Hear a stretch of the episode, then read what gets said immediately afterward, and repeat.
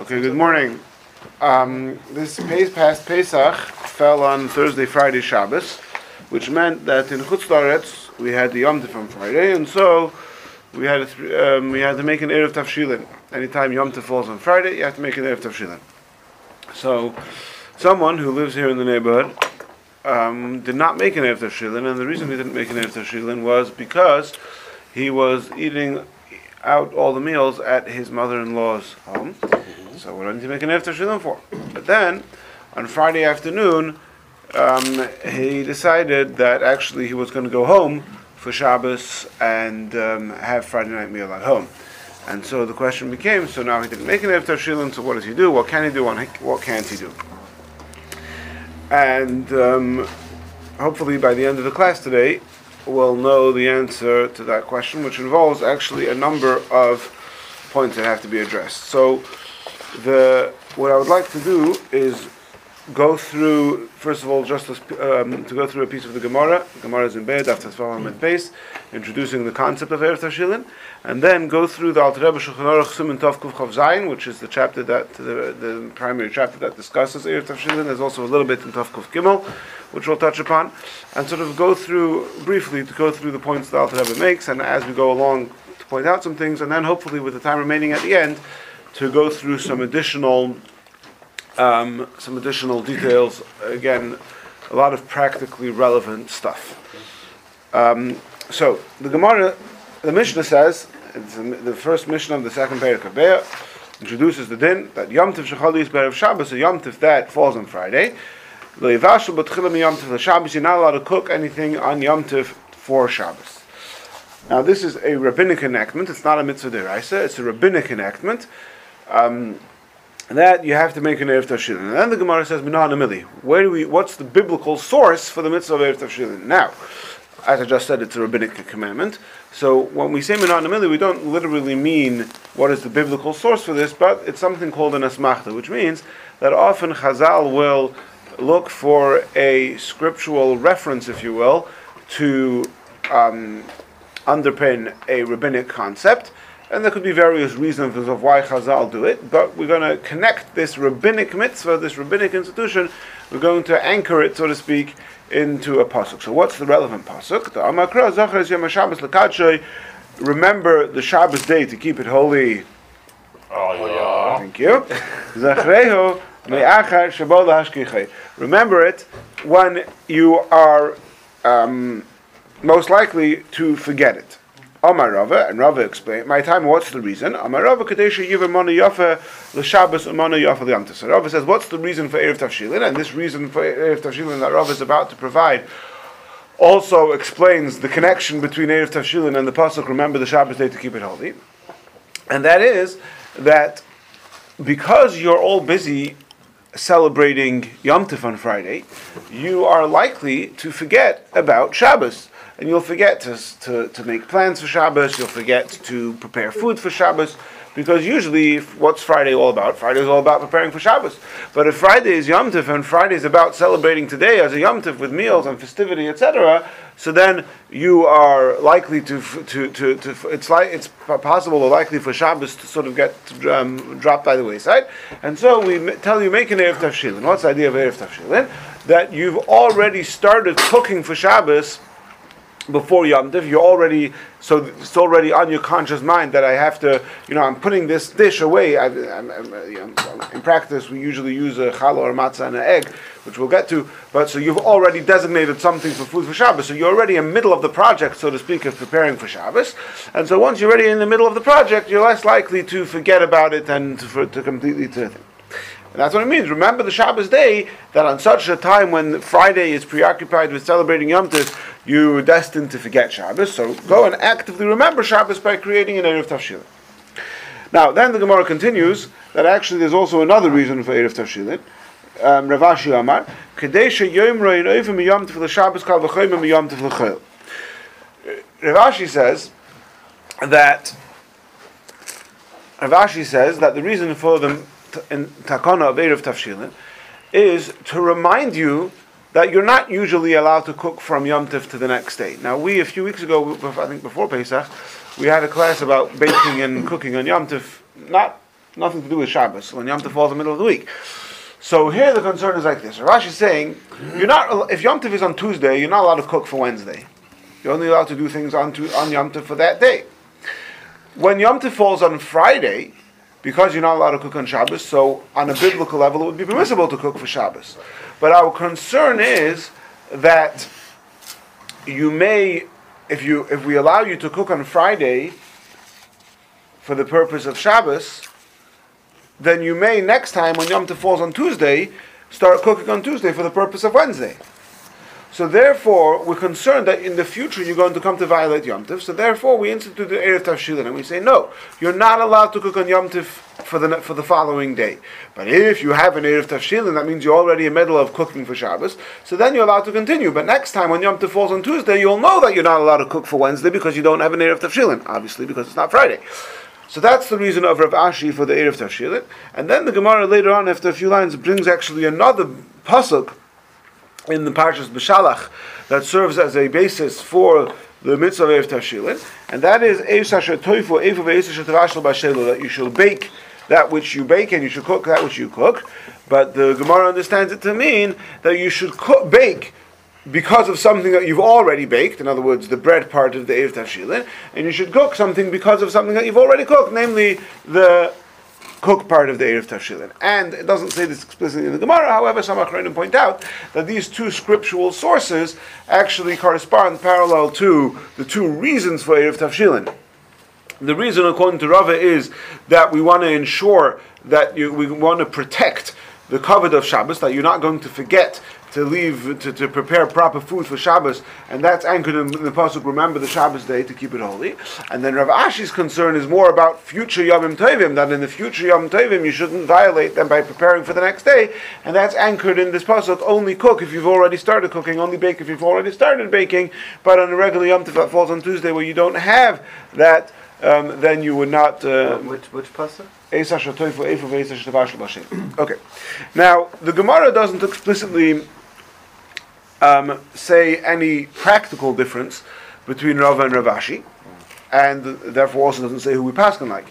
There are a number of different, a number of practical differences between the two.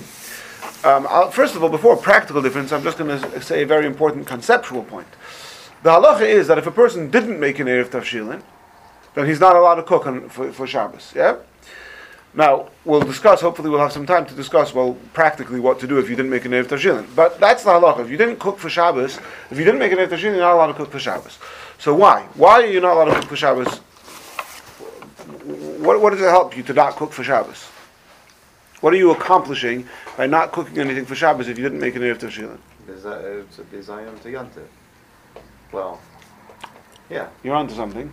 Uh, the, Think about the two reasons that we just gave. Well, one would be that if you if you did it for Shabbos, so then you might come the next time and do it for let's say the next time is Yom Oh. or you might do. So in other week. words, if somebody doesn't make an Erev Tavshilin, so now we're going to tell him don't cook for Shabbos, and he's going to go hungry on Shabbos. We'll see soon what the practical um, solutions are, but at least in theory, he's going to be hungry on Shabbos. But what we've accomplished is that next time when Yom Tov falls on Tuesday, he's going to keep Yom Tov properly, and he's not going to start cooking on Tuesday for Wednesday. So there's a, sort of it's a consequence. We, in order to allow you to cook for Shabbos, we could only do that if we safeguard future Yom Tovim, and not, you don't cook on Yom Tov for, for for the next day. But if you go with the reason of Rava, that the reason is that we want to make sure that you're going to honor Shabbos properly. So what have you accomplished by not allowing to cook if he doesn't have an Erev? You've just ensured that he's not going to honor Shabbos properly.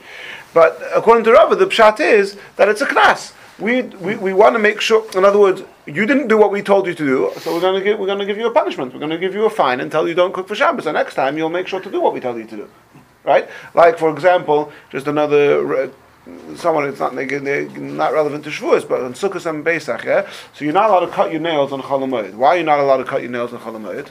Because we want to make sure that you're going to cut your nails before Yom Tif, and you'll come into Yom Tif um, looking uh, uh, dignified, right? So, what, so if somebody forgot to cut his nails before Yom Tif, and he comes to you on Chol Hamoed, can I cut my nails? No. I now it's going to be even worse because now you're going to come into the last day's Yom Tif with extra long nails. It's too bad. We're giving you a fine. You didn't do what we told you to do to cut your nails before Yom Tif. Now we're going to give you a fine and not let you cut your nails. And so next time Yom Tif comes around, you'll jolly well remember that you should cut your nails before Yom Tif. So according to Rava, it's the same type of idea with Erev Tafshilin. You're not actually accomplishing anything by not allowing him to cook for Shabbos without the Erev Tafshilin, but you've just sort of reinforced that you got to take what we tell you to do seriously, and if you don't listen, we're going to fine you. Okay. Just one minute. uh, What's the the other opinion? The first opinion that we learned that it's something to do with with kavod Shabbos. I, I'm not really sure how that works. Well, that w- be- because you're likely to get carried away with celebrating Yom Tov, there's a likelihood that you'll forget about Shabbos to make sure to prepare, to leave enough food for Shabbos to take care of all your tzrachim for Shabbos. And so we, by making an Erev Tavshilin, you're already, so to speak, in middle of the project of preparing for Shabbos. Um, which is done erev before even Yom yeah, but you're already in the middle of the project, so you're less likely to forget. Okay. Now, even though I've said, of course, that Erev Tashilin is a mitzvah darabanan, we see here there's two asmachtas in the pasuk, and there's also it's interesting to note that the Gemara in Yuma, where it says that Avram Avinu kept the whole Torah before it was given, so, the, so the example the Gemara says is even Erev Tashilin. So there's clearly something about Erev Tashilin which is very um, uh, fundamental, and it's interesting that for us in Chutzlar it's also much more common than it is in, in Eretz Yisrael, because anytime Yom Tov is Thursday, Friday, Shabbos. For example, when, when the Tishrei Yom Tovim fall on Thursday, Friday, Shabbos, we're only going to make an Erev Tashilin, we're going to make it three times, and Eretz Yisrael, they only do it once for Rosh Hashanah, but Sukkot and Sukkot Torah, you don't make an Erev Tashilin. But it shows that uh, he kept also rabbinical laws. Exactly, exactly. Yeah, even mitzvah rabbanon. Now, talking of the three-day Yom Tov, the, so so on, when when when Rosh Hashanah falls on Thursday, Friday, Shabbos, so in Chutz we have three Eruv Tafshilins within the span of three weeks, right? Um, and uh, and uh, well, four weeks technically, and um, it can get a little bit stressful. There's so much going on, and it's Erev Yom Tov, and you're preparing your lulav, and you're preparing your sukkah, and you're scared you're going to forget about Erev Tavshilin. So the question is, can you make an Erev Tavshilin? before Rosh Hashanah, and then not eat it, just keep it there safe, and just leave it. Leave it for Rosh Hashanah, for, for Sukkot, for Simchas Torah, and like this, you, you've, you've gotten rid of this stress, like, oh no, what if I forget Erev Tavshilin? So, Keep it in your refrigerator, you mean? yeah, just keep it. You have a, a bread that has a shelf life of a few weeks, and you have a, yeah, well even now, we're making Erev Tavshilin Shavuos. What if you still have your Erev Tavshilin left from Pesach? Does it count? so, the Poskim say, that the Rebbe explains, that this depends on Rava and Ravashi, depending on which reason you go with. Depending, if you go with Ravashi, that we want to make sure that you're going to remember that you have some sort of hecker that you're not just are allowed to cook on Yom Tov for the next day. So then it doesn't matter if I made it yesterday or a month ago. But if if the vart is to prepare for Shabbos actively, I need to be in the middle of preparing for Shabbos. So then it has to be made on erev Yom Tov. And lechatchila, as you know, the lechatchila we pass paskin that you have to do it on erev Shabbos. Um, which means that indeed, in a year that Rosh Hashanah is on that uh, on a Thursday, we do in fact make an Erev Tavshilin each time separately with its own bracha, etc. Now, if you did leave over your Erev Tavshilin, then you get into this problem of um, you know, you can't say a bracha because according to Ravashi it's good enough, so you have to make sure to eat your Erev Tavshilin. And in general, um, there's also the minhag which Alter Rebbe brings that at least the bread part of the Erev Tavshilin should be used as part of the Lechem Mishneh on Shabbos.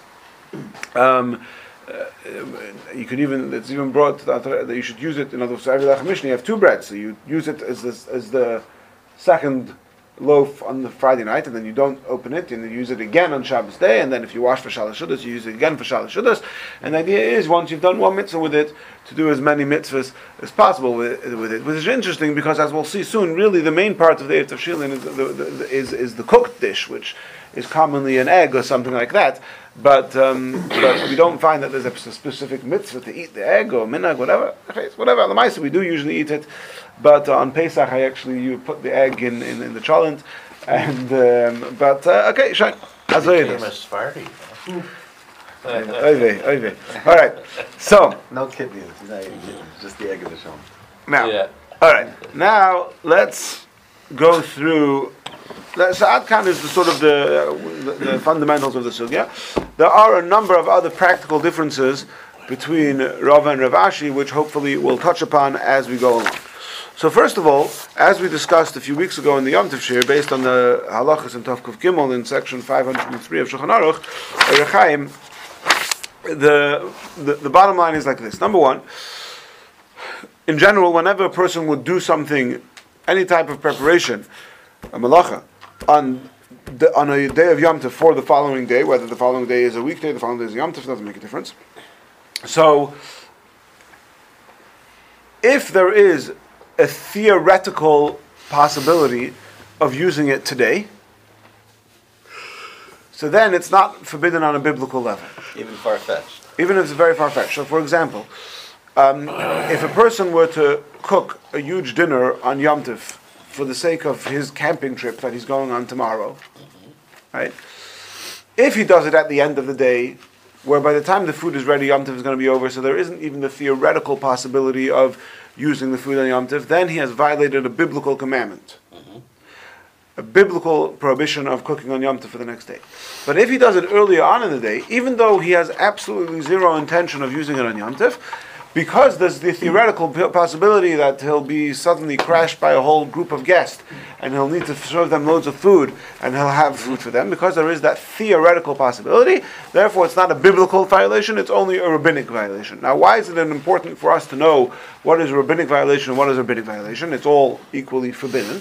So the main reason is because eruv tafshilin only is only so to speak the antidote only counteracts the rabbinic prohibition if something is biblically forbidden, you're not allowed to do it on Yom Tov for, for, Shabbos, even if it's even with an Erev Tavshilin. So, in other words, what this means in practice is that when you're cooking food on Friday for Shabbos, that's on Yom Tov, you could only do it if you're making sure that the food is, uh, is fully cooked before Shabbos. So, whereas on a regular Friday, you might put your cholent up on Friday afternoon and it cooks overnight. And as long as you have a blech or some sort of thing like that, uh, you know, in between the sheet of metal and the crock pot, whatever it is, that's fine. You can't do that on Yom Tov that, on Yom Tov that falls on Friday. On Yom Tov that falls on Friday, you have to put up your cholent early in the morning or whatever, the, depending on the size of your flame or whatever it is. But you have to put it up early enough that the cholent should be fully cooked and edible with enough time to eat it on Yom Tov, and that downgrades it from a biblical prohibition to a rabbinic prohibition,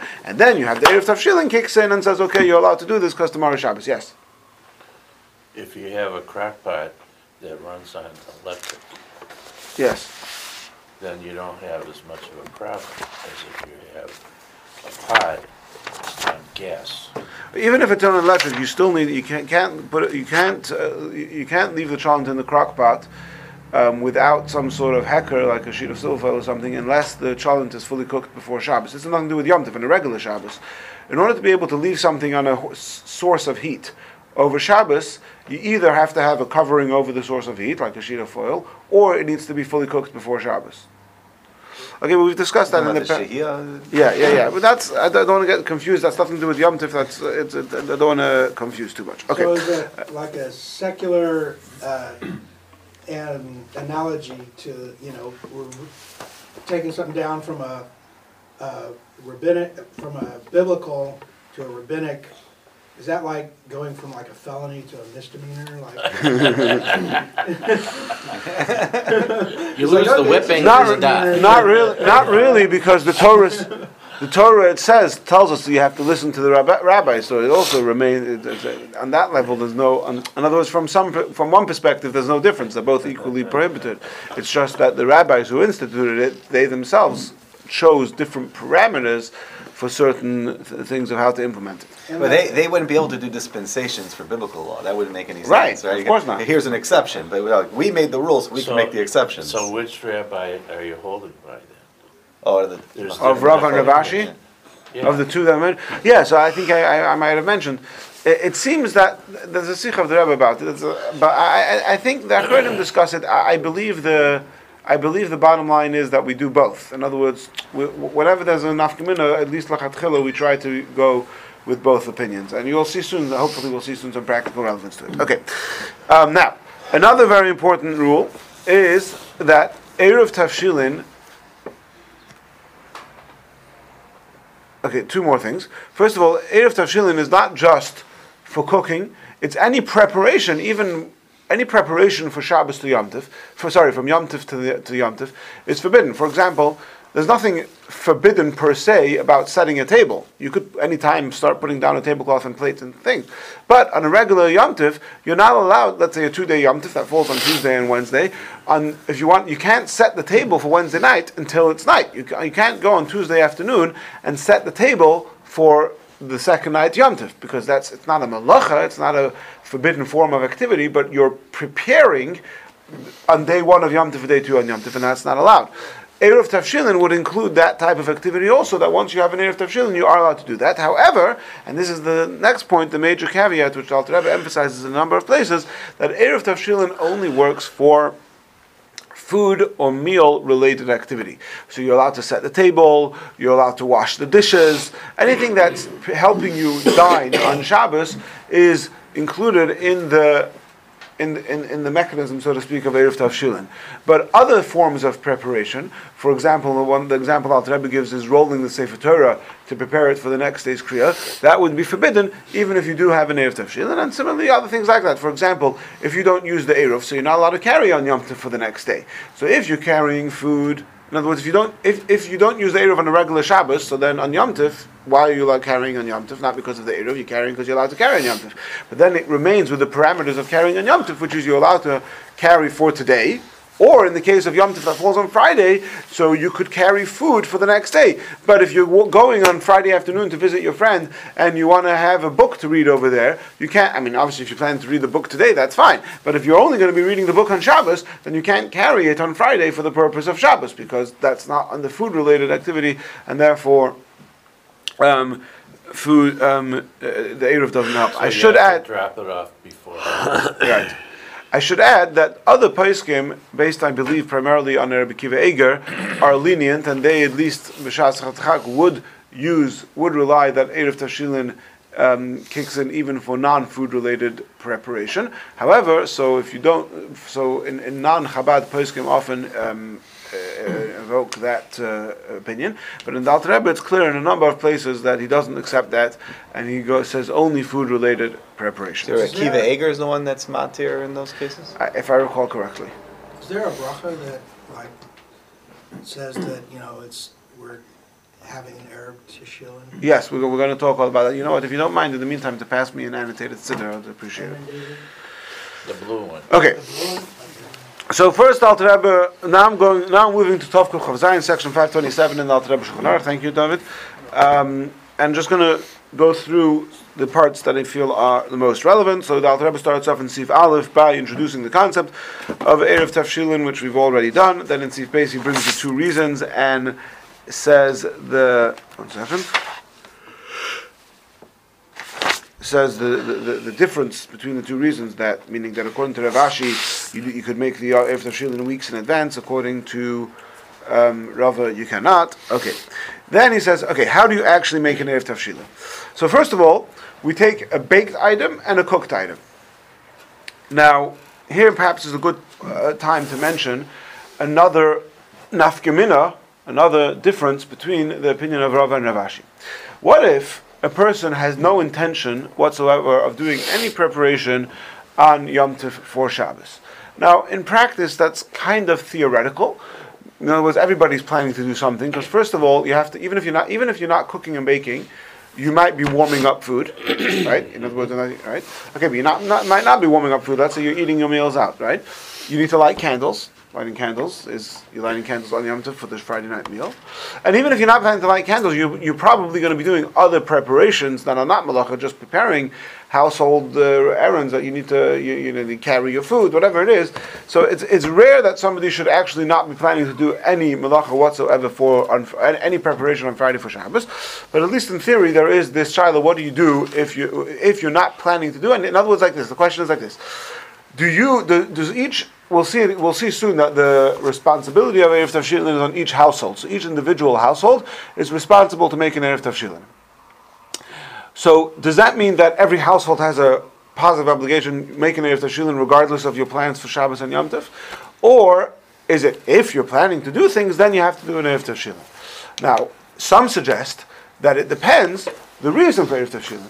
If you say the reason for Erev Tavshilin is like Ravashi, that if we allow you to prepare on Yom Tov for Shabbos, so then you might end up next time when Yom Tov is on Tuesday preparing for Wednesday, so then you say, okay, good, I'm not planning to do anything, so I don't need it. But if the purpose is to make sure you don't forget about Shabbos, then it doesn't matter if you're not planning to do anything, there's still the chance that you might get too engrossed in celebrating Friday as Yom Tov and forget to leave over food for Shabbos or whatever it is, make plans for Shabbos or do things for Shabbos, there's still this chance that you might get too swept up in the Friday celebrations and forget about the Shabbos celebrations. So, what? So, so in practice, um, the, the the accepted psak is like this: is that first of all, the accepted psak is that if you're not planning to do anything for Shabbos, again, it's not so common to actually be that way, but if you're not planning to do anything for Shabbos, that you should make an erev tavshilin without a you should make an erev tavshilin without a bracha, and we'll see soon what that means. But b an even better idea is to change your mind, meaning you can go out of your way and let's say if you have a kettle or whatever it is to let's say heat up some water on Friday to be able to have a tea on Friday night. And that way, now you for sure need the Nir Tafshil. In other words, Do it for sure. Like, do, do it in a way that you actually do need the Nir Tafshil. So that's sometimes a, a bit of a better solution. Um, now, Lamaisa, we all know that we take, what do we take for Nir Tafshilin? A cooked item and a baked item. Why do you take a cooked item and a baked item? We saw in the Gemara, because you could cook once you, Ve'esha Shatavashal Bashelu. You could cook when you have a cooked item, you could bake when you have a baked item. Now, nowadays, virtually nobody, like we discussed in the previous class on this topic, virtually nobody bakes on Yom Tov for Shabbos. We cook, we warm food up, but nobody is. It's rare that people should be baking cakes or challah, whatever it is, on Yom Tov Shabbos, and yet we still take a piece of bread for the erev tavshilin. So that's kind of indicative of the fact that we're kind of leaning towards saying that erev tavshilin is an objective mitzvah, regardless of what your plans are. You should make an erev tavshilin because this is a t- institution of the chachamim, takana that every household should make an erev tavshilin. And everybody follow what I just said? Okay. Now, then the Sif Alter Rebbe goes into Ketzah Mitzvahs Erev Tavshilin, and here I'm going to explain to you something really important from the Siddur, and actually I think it would be beneficial if everybody follows along in the Siddur. So if you open the annotated Siddur to page 327.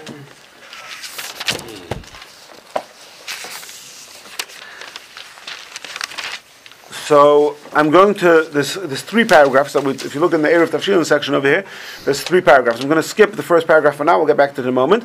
The second paragraph is the bracha. Baruch atah Hashem, blessed are you God, who commanded, who sanctified His commandments, b'tzivan al mitzvah. Right? That is the bracha. So if I would ever tell, if you ever ask a rabbi, he tells you make an Erev Tafshilin without a bracha, he means omit that that line. Then you have the Bedenya Hishara. Bedenya Hishara is a paragraph in Aramaic, which is a declaration, which says that through this making Ev Tashilin, we should be, you could look in English, you'll see, it should be permissible for us to bake, to cook, to, to, to, to not put away is the wrong word over here, to, it's not a very good translation. put away means no? to insulate, yeah, I should actually email the guy. Um, You know the guy? yeah, yeah. I email him all the time. Um, um, to insulate, um, and to insulate, to put away a dish to preserve its heat. Okay, fine, to insulate. To kindle a light, to light a candle, right? And to prepare and do all the festival needs for Shabbos, da da da. Okay, now, really, really important. This last paragraph is not a prayer, it's a declaration. It's kind of sort of a, a, a legal declaration that is only um, of any use if you understand what you're saying. And so that's the reason why it was originally um, written in Aramaic, because back in the day that was the language that most Jews understood best.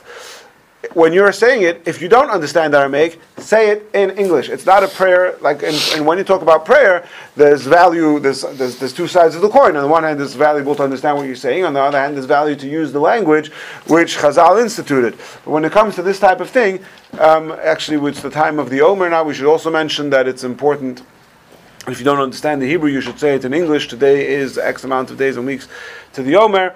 Now, usually, if you're counting the Omer and Shul, the, you know what you're saying because the rabbi announced yesterday is whatever it is, so you know what you're saying. So even though you don't know exactly which word means which, maybe it's not the end of the world. But you, it, it's not a mitzvah of praying; it's a mitzvah of counting. It means uh, Beer counting is. should be the same. Yes, bi'ur chametz is the same. We've discussed that in the past. The, the declaration that you make to nullify the chametz, say it in a language I understand, and here also, b'denya heshar. Now here's really, really important. In addition to understanding what you're saying, b'denya heshara is not a bracha. B'denya heshara, this paragraph, is a fundamental um, aspect of making the Erev Tavshilin. And therefore, if a rabbi ever tells you make an Erev Tavshilin without a bracha, you must still say this paragraph of B'denya Hishara. It just means the bracha, Baruch Hashem, you don't say. But B'denya Hishara is an integral part of the mitzvah of Erev Tavshilin. Why would you make bracha? There are certain cases, like I mentioned before, if a person's not planning to do anything, and there's other cases which may, we may or may not have time to So touch. if you're making a bracha, but you're not planning on doing anything, isn't that bracha levatala? So that's so, so again that, that depends. It could be that according to Ravi, you have to make one even if you're not planning to do anything, Right. and therefore would say make an error without a bracha to be choshesh to the opinion of Ravashi. So that's one of the occasions where you might be getting into into that type of idea. Um, now, Um, okay, we can put the siddur aside for now. We're going to get back to this in a moment. Um,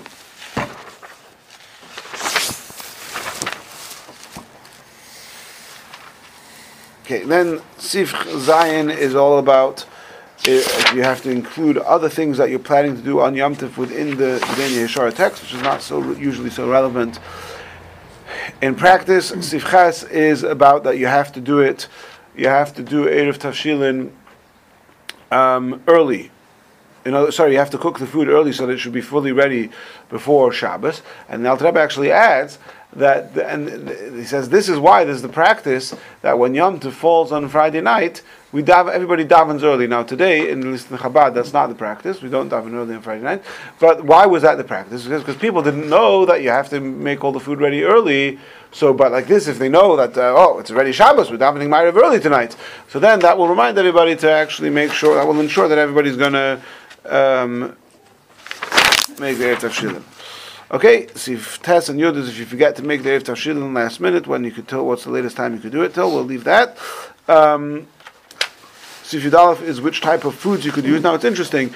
La halacha we pass on that any type of cooked dish is good enough, and in practice we actually use the egg.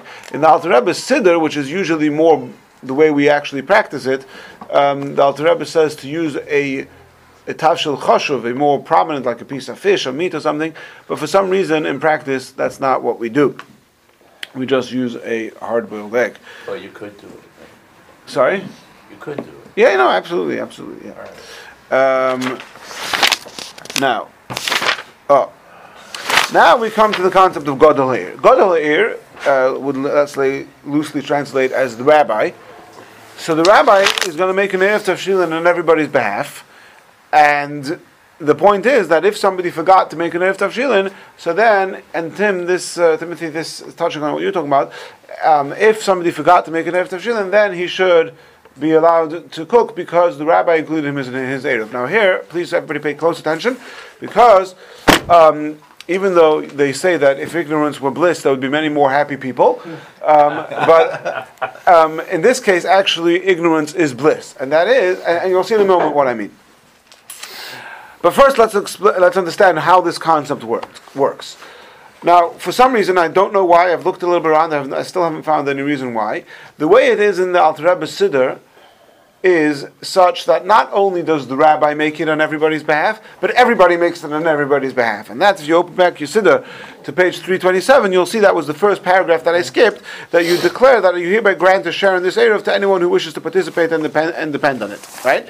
Now, how does that work? So you're supposed to give it to somebody else to acquire it on behalf of other people. So without getting into too much detail, because we're limited on time, and I want to have time to cover other things of Erev Tavshilin, but in, in briefly, there is a Choshen Mishpat Dika principle. There is a legal principle in halacha that and any, any individual can serve as an agent to do a favor for somebody, even if that person did not point him as his agent.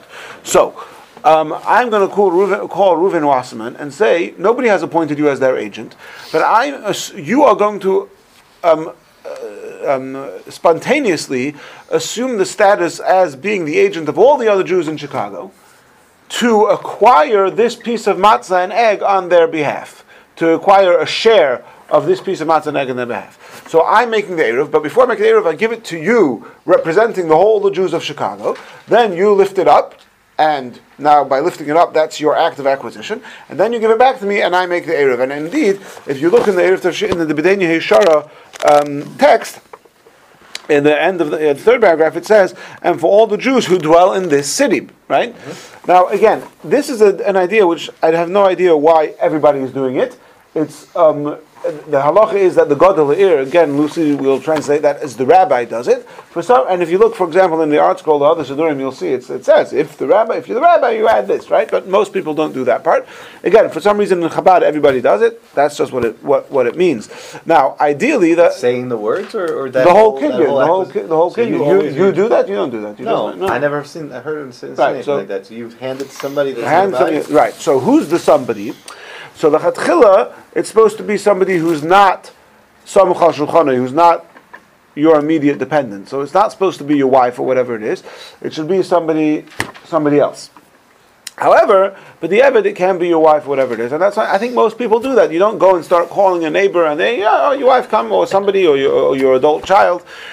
Now, the it is supposed to be somebody else, and I personally do use somebody else. I'll always call call a neighbor, whatever it is, and the reason I do that is because I, for me, there is actually some likelihood that somebody might be in a situation where he comes to me, I forgot to make an Erev Tavshilin, and as we'll see soon, the various conditions are met, the criteria are met, um, I may tell him to rely on my Erev. And if he's relying on my Erev, I want to make sure it's done in the best possible way, so I will actually call out somebody who's not from my household, do you mind to come in for a moment and do this? But if everybody else is doing it, you're just doing it the Rav Milsa, it's unclear to me exactly why, and it's clear that your wife or your adult child is, um, is good enough it's not ideal, but it's good enough. And so that's the, that's the first line. That's how the kinyan works. Now, however, and here's here's why the ignorance is. If you're ignorant and you don't know anything about Erev and you don't know that really it's responsibility to do it yourself, no problem. You rely on the rabbi, you're good to go. And in fact, later the Alter Rebbe says, um, it's not very PC, but he brings that the custom is that the rabbi he makes the Erev Tashil automatically for all the widows and ignoramuses in the city. So the, wigno- the widows and the ignoramuses, they're doing well. They're, they're well off. But now that you've come to today's class and you know that you have a responsibility to make an erev tafshilin, now you're in trouble. Now you're ignorant. You're not ignorant, and therefore you're not bliss. And now, if you forget to make an erev tafshilin, not necessarily can you rely on the rabbi. You could only rely on the rabbi if it was Out of the bag. a real. Um, Unless if, he if- if there were real pressing circumstances, um, the, but if it was just your, the Alter Rebbe says it's either your laziness caused you to forget, or in general you're just not so concerned. You, you don't have a strong concern for doing mitzvahs properly, and therefore it wasn't high on your priority list. Um, so then you're not allowed to rely on the rabbi. Now, this is a little bit of a great like where do you draw the line like i was i was sincerely tied up with all the um, rush of erev yom preparation so how do you draw the line there's actually um, rabbi marlow was the rav in crown heights so there was one year in the 80s where rosh hashanah was an erev tafshin and rosh hashanah rosh hashanah fell on thursday and as usual, the Rebbe held the Farbrengen on Erev Rosh, the night before Erev Rosh Hashanah in connection with the birthday of the Tzemach Tzedek. Anyway, so there was one individual that year who forgot to make an Erev Tavshilin, and he came, came on Yom to Rabbi, to Rabbi Marlow, and he said, Can I rely on your Erev Tavshilin? I forgot to make one.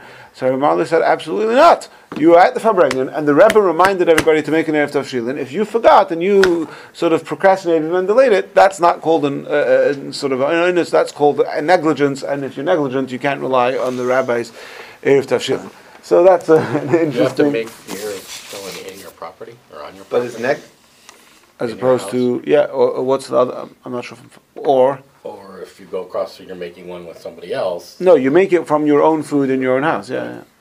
yeah. Um, but is negligence, uh, that, is that enough? Uh, You have, pshia, no, no, no, no, not negligence. I'm saying if a person, really, if a person had no choice, like they, they forgot whatever, that would be enough. Don't they have to also be ignorant? No, so if a person forgot because he was tarud, so then he can, because he was preoccupied, then he can Those rely on the rabbi. But if it was his lack of concern, again, it's like, where do you draw the line? One of the clear drawn lines, which actually it's interesting, the Rebbe doesn't mention it here in Tav Kuf Chaf Zayin, but it's mentioned elsewhere in the Kuntazachen and Hilchah Shchita, that if you do twice in a row, if you forget, if you forget once, they're going to tell you, okay, you know, you were preoccupied, da da.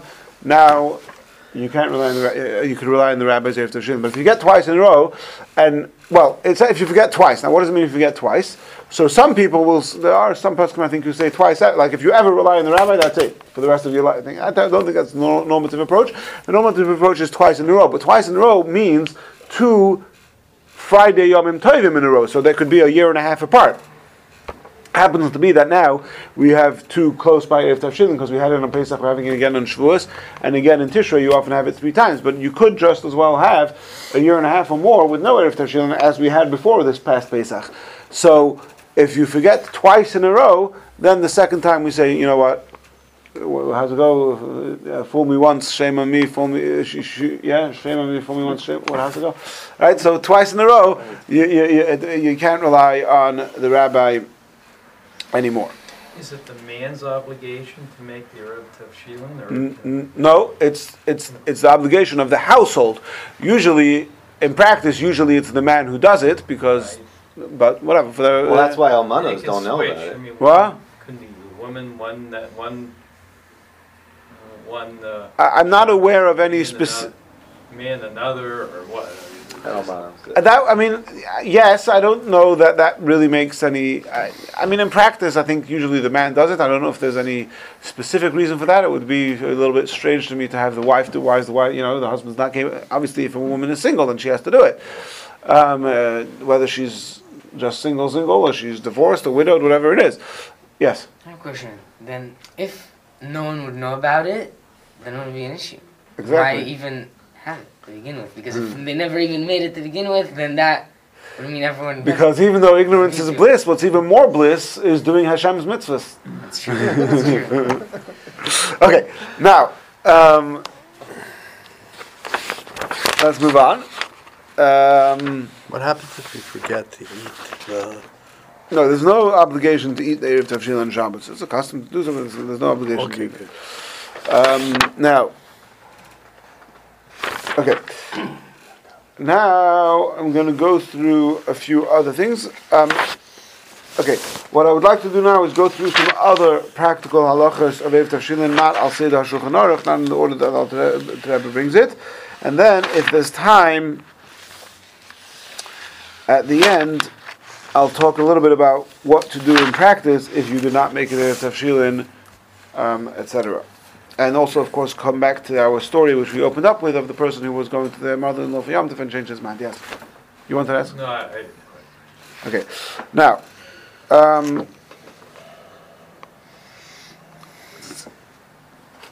so an interesting shaila.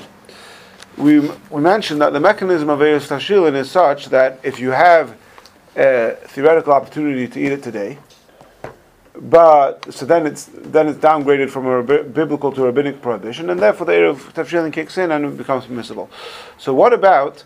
Um, for example, in Israel, where if the last day, of, the seventh day of Pesach, which in Israel is the last day of Pesach, falls on Friday, so Shabbos is not Pesach anymore. In theory, you could have chametz, but in practice, you can't have chametz because where are you going to buy your chametz from, right? Mm-hmm. Yom Tov goes straight into Shabbos. So, what about kitnius? Are you allowed to cook kitnius on Friday? There's no, there's no prohibition to own kitnius on Pesach. So, are you allowed to buy rice before Pesach in Israel and cook it on Friday of of Shvi Pesach, and then you could at least, even though you can't have chametz on Shabbos, at least you'll be able to have kitnius. So the question is, but nobody eats kitnius, so you're not allowed to eat kitnius on Pesach. So, is there a theoretical per- permissibility to eat it on the Yom Tov? That's something that the Poskim discuss. And the Sfardim might show up. Oh, so so Ari's pointing out that what if the Sfardim, Sfardim do eat kitnius, and what if you live in uh, Poland where there are no Sfardim? So right, so okay, how theoretical does that have to be? So that's one shaila. Again, we're not going to get into it. I'm just pointing out the shaila. And a similar shaila is asked for amongst chassidim. What about cooking gebruks? We eat gebruks on the last day of Pesach. We don't eat gebruks on the seventh day of Pesach. So can you cook? Because um, somebody who's not a chassid, uh, heaven forbid, would might show up. So there is the theoretical. But anyway, okay. Now let's talk a little bit. Okay, we, we touched upon this before. I just want to clarify it. If somebody is not planning to do any preparations for Shabbos and Yom Tiv, which but they need to make a can, they need to light candles, right? So that's already considered. There is some discussion about whether or not you can make an erev tavshilin um, just for lighting candles, or, or, or with a bracha or not. And so if some if some if all a person is planning to do is lighting candles, in practice, what I would say is ideally change your mind and make sure that you are going to do something that actually requires an Erev Tavshilin, and then say an Erev Tavshilin with a bracha. Uh, otherwise, I would say, okay, say an Erev Tavshilin without the bracha, which, like I said, you don't say the bracha, but obviously you do say the B'denya Hishara declaration. Now here, How does an Erev Tavshilin help for lighting candles? I mean, Lachora, you don't have any use for it on Yom Tov itself. Oh, Moira de Kikasha. In fact, Barry Marinelli, the whole purpose of Erev Tavshilin, the whole mechanism of Erev Tavshilin, is that you have already a theoretical possibility of using it on Yom Tov. Uh, candles, you don't need the candles until it's nighttime. What, what benefit are you having from the candles during the daytime? Now, Once upon a time, where they didn't have electric, let's let's backtrack a second. Let's backtrack a second. Forget about Yom Tov, forget about Erev Tavshilin. On a regular Friday night, what are you doing lighting candles for? You have electric lights. The whole mitzvah of candle lighting seems to be obsolete. So why do we still do the candle lighting? So that's a big topic, but the bottom line is, and this is a little bit based, um, the Alter Rebbe mentions this in Siman Reish Samach Gimel, section 263, number four, 14, that in addition to regular lights, whatever lighting you have, when you have extra candles at your uh, on your dinner table, or I think even if it's the same room, like some people like the candles on a stand next to the dinner table, that enhances your your, your suda. It's actually interesting. A few weeks ago, we had a, a, a number of people over for Shabbos who were lighting candles in my house, and when I came into the room on Friday night, and Baruch Hashem, we have enough LED bulbs with plenty of brightness, and like it's not it's not dark in the room by any measure. But I walked into the room, and like uh, in a second, it like struck me like I was surprised at myself that I actually noticed that the fact that there was an ex- instead of whatever candles, the number of candles my wife lights, there was an extra five or ten candles over there. I like I noticed it. So, so there is so, so, so what we're saying is that that extra little bit of light, even though it's not really significant in its own right, but it is significant in terms of if it's in the location where you're having your meal. Now, now, by the way, this actually has a relevance to, to, to Yom Kippur because when you're lighting candles on Yom Kippur, so obviously you're not eating by the candles. So, so now it's not good enough that it's just an extra little bit of light. Has to be has to has to be significant light. So what are you lighting candles for on Yom Kippur? So l'chayra, there's two the two best dates on Yom Kippur are either taka to leave the light off or at least dimmed in the room where you're lighting the candles, and so the candles actually have a practical difference. An alternative thing is, and this is especially useful for married people, because if you're married on Yom Kippur, you have to have a light on in your bedroom. So you could kill two birds with one stone, and instead of lighting your Yom Kippur candles where in your usual candle lighting spot, you could light them in the bedroom, and then if they're candles that last uh, enough time to last through at least the beginning of the night or whatever it is, so then, so then you have your light in the room as well. Um, that's that's another. You have to have a light in your bedroom? Yes, on Yom Kippur you have to have some sort of doesn't have to be bright light, but there has to be some light um, in the bedroom on Yom Kippur night if you are married. Now. Um, that mean you have to create the light? Yes, that, the, the reason is because it should remember remember the the li- no, no, you're supposed to have a light. Then the re- the reason is because it's going to serve as a reminder, um, so that the husband and wife don't have relations, which is of course forbidden in Yom Kippur. Okay, now, um, okay, now let's go back to In the secular world, to remind the argument. yeah. Well, it's based on the fact. It's based on the fact that al pi halacha, when a husband and wife are intimate, it's supposed to be completely dark. Now, in practice, exactly how to implement that and how 100% dark it has to be is certainly beyond the scope of today's class. But the idea is that if you have a light in your room that you perhaps if you have a light that you usually don't have there or whatever it is, a lamp, uh, you know, so some people like to designate a candle there. Okay, let's let's not get too sidetracked. Now, so now, so when you're lighting a candle on Yom Tov for Shabbos, so back in the day before you had electric lights, when are you lighting the candle? You're lighting a candle, it's already starting to get dark perhaps, and so it's already, you have maybe a little bit of light coming in from the window, but your candle is going to add some quality of, some quantity of light, it's going to make a difference. But nowadays, it becomes very difficult to understand. What is you, you, need to have at least a theoretical benefit from these candles on Yom Tov. What benefit can you have?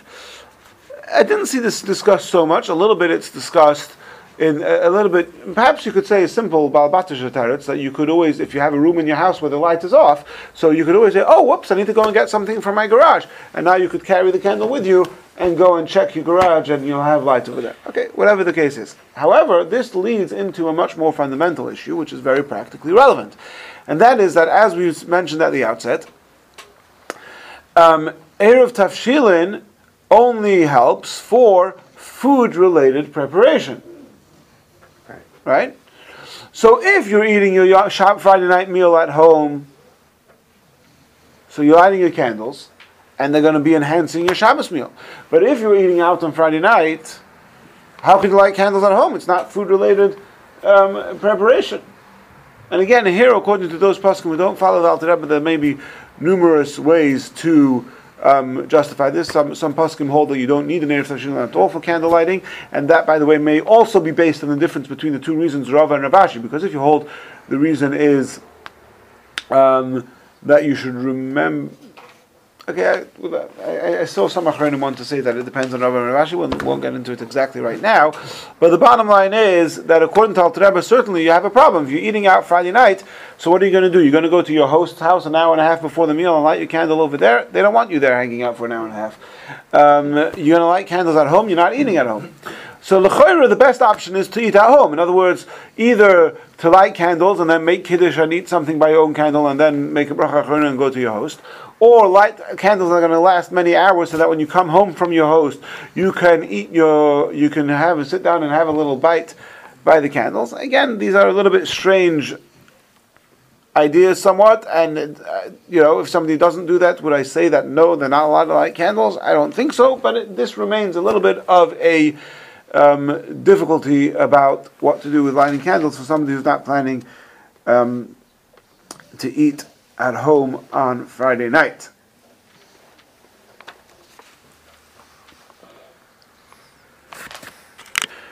Okay, so now let's go back to where we started out from. So we have the shaila. The person was going to his mother-in-law. Ah, ah, one second. Before this, we mentioned already that every household needs to have an erev tafshilin. Now, this is often people think something that people overlook, and that is people, for example, people who are single and they may live on their own, but they're used to eating out Shabbos or Yom Tov meals, so it may not even occur to them. But no, you have your own obligation to make an erev tafshilin. You're your own household. Now, one of the areas where this gets very often overlooked, and I was been looking into this a little bit, is um, is yeshiva bachrim. Now, different yeshivas have different setups, but often whoever the cook is in the yeshiva might not even be stepping foot into yeshiva on Yom Tif. He prepares all the food beforehand, and whoever is in the yeshiva might have the job of putting the cholent on the fire or not. But certainly, you often have the bachrim doing some type of preparation, and even if they're not cooking, they might be doing other types of preparation from from Yom Tov to Shabbos. And as we said before, even if they're not doing anything for Shabbos, the yeshiva bachrim are their own household. You know, they're not the members of the household of their parents who live thousands or hundreds of miles away. They're the yeshiva dormitory. That is a household. So how do they have an erev tefshilin? So maybe the I mean I saw I saw Taka and some Achronim the Taka point out that yes indeed it is the responsibility of some of the Bachrim or the Menal of the yeshiva to explicitly um, make an Erev Tafshilin for the yeshiva Bachrim themselves. Um, alternatively, you could say that, as ironic as this might might sound that yeshiva bachrim are the ultimate ignoramuses, and in, the, in that it doesn't even occur to yeshiva bachrim that like, yeah, erev tafshilin like that's for married people. Like which yeshiva bachrim ever thought about making erev tafshilin? And so that because they're so ignorant, so therefore they are have the ignorance bliss of relying on the rabbis erev tafshilin. Okay, I'm not going to get too sidetracked. They're accustomed to being taken care of. Exactly, exactly, and so and so. Um, and so that okay, we're not going to get too mu- too much into that, but it is important for each individual to make the Erev Tavshilin. Now, an exception is if you're tr- if you're going away for Yom Tov, if you're going to your children for Yom Tov, or your children are coming to you for Yom Tov, so they're they're not guests. They're samuch al shulchanai. They, they become members of your household for the duration of Yom Tov, and therefore they're included in your Erev Tavshilin. Although some people say that even then you shouldn't, you should actually explicitly include them, and like you do, you should give them, as you have your adult child coming to you for Erev Tavshilin. So in addition to giving it to him as an agent of all the other people in the city, if that's your custom, whatever the case is, explicitly give your child to make a kinyan and you're, you're being his shliach to make an Erev Tavshilin for him as well. Um, that, that, that some poskim say that's even better because, okay, for various reasons. Now, let's go back to where we started out from. Started out from this person said he was going to his mother-in-law for Yom Tiv, then he changed his mind. So here there's a few problems.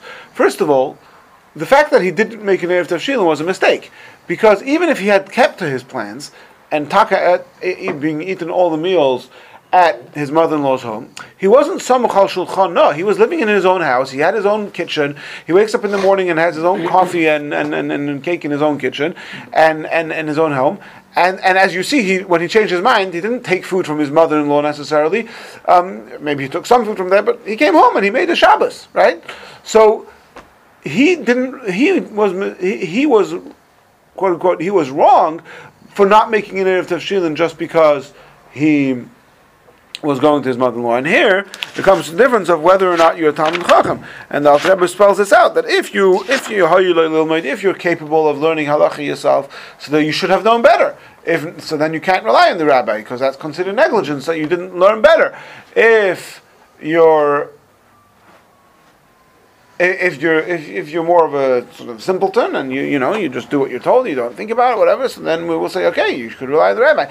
So here it's a little bit of a gray area. On the one hand, he should have known better. On the other hand, because he's on the other hand, maybe he said I wasn't planning to do anything, so I didn't need an erev tavshilin. But then we say that even then we really pass you should make an erev tavshilin at least without a bracha. So that's a little bit of a gray area of could he was he was it was he okay? Was it okay for him not to have made the name of Tashilin and can he rely on the rabbi, whatever it is? Now then, there's another svara, another point, and that is. Um, he changed his mind. Let, us say he didn't need to make an Ev Tashilin beforehand because he was because he wasn't planning to do anything. Now he changed his mind. So there is an argument to say, and some achronim say this, that, that, why did you change your mind? If you changed your mind because an unforeseeable circumstance came up, and now you're sort of stuck in this situation where you have to go home for Shabbos, so now you're an anus because you're stuck without an erev tafshilin, and so um, you could rely on the rabbi. But if you just whatever, yeah, you know what, I'm not in the mood anymore. I just prefer to go home. I need some peace and quiet.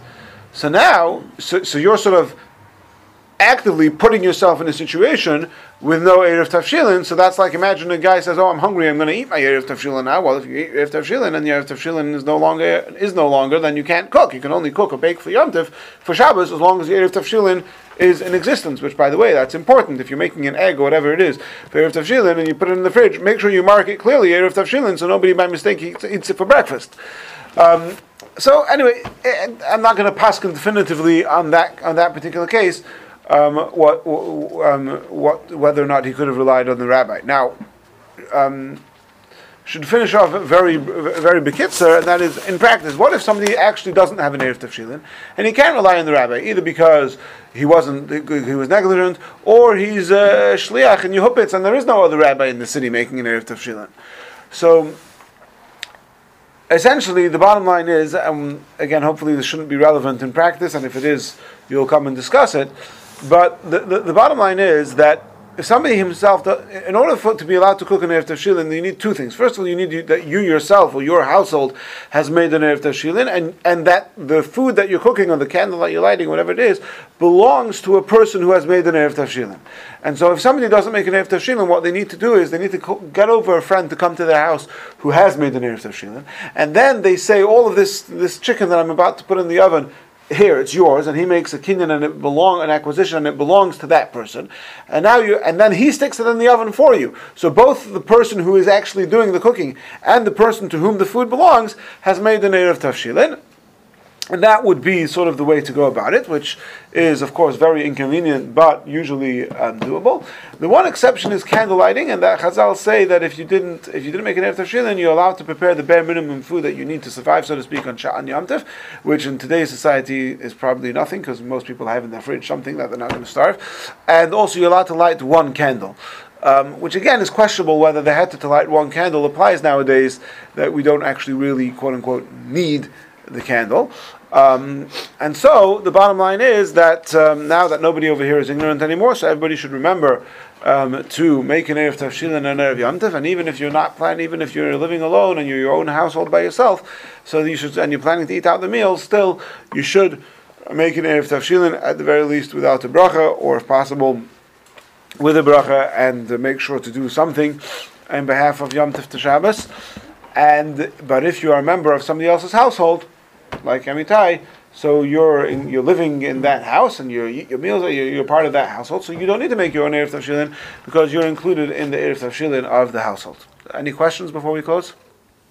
What happens if you're by yourself but can't get anyone else to come over? Can you make an Erev Tashilin by yourself? Yeah, so then you just skip the part. If you, you skip you skip the part of the first thing that I, I hereby grant share and everything, and also in the in the Bedenia Yeshara text you would skip the last few words, which means unto all the Jews in this city. Yeah. But even if you can't get somebody else to come come over, you could do it with your wife or with your adult child. Well, I'm saying if yeah, but if your mom says yeah, then yeah, you don't need to. There's no, certainly no obligation to do that part. Any other questions? The, the Shulchan Aruch brings down uh, two different opinions about About? about, Erev, about uh, Shabbos candles without an Erev Tavshilin. Yes. Um, he doesn't seem to imply that you need uh, you should only do one. He just says he just says he, he says it's mutar. According to the Shitta that it's mutar, then you don't need an Erev Tavshin at all. Um, certainly, if I understand correctly, the Ashkenazi and Paskin that you do, certainly Alter Rebbe um, is, says that you do need an Erev Tavshilin. I don't remember offhand uh, where the Mishnah Berurah falls exactly in this. I think he also, he probably says, you know, without the he bracha. says one. He says he says No, the Alter Rebbe also brings the din that if you have no Erev Tavshilin, you could light one without a, without an Erev Tavshilin. That, that's the halacha. All Poskim agree. The question is, does that is that true nowadays where we have electric lights? Is the reason they allowed you to have one candle is because that's considered a bare minimum necessity. Right. The question is, does that bare minimum necessity argument still still hold water nowadays that we have electricity? That you have electric lights. yeah. Interesting question. So so potentially today. you Again, you always have the other. So you have the eitza of calling over somebody else and giving them the candle to belong to them, and then they could light it for you. Right, the Mishnah Berurah gives that advice as a second, not- right? it he, bring- be, yeah, yeah. he brings down one is just light one, and the other is makneh. yeah, yeah. He says makneh to your neighbor. Yeah, and then the, but the neighbor has to light it. I, I don't think he spells that out, but I guess maybe Yeah. that's by implication. That's what he's saying. Yeah.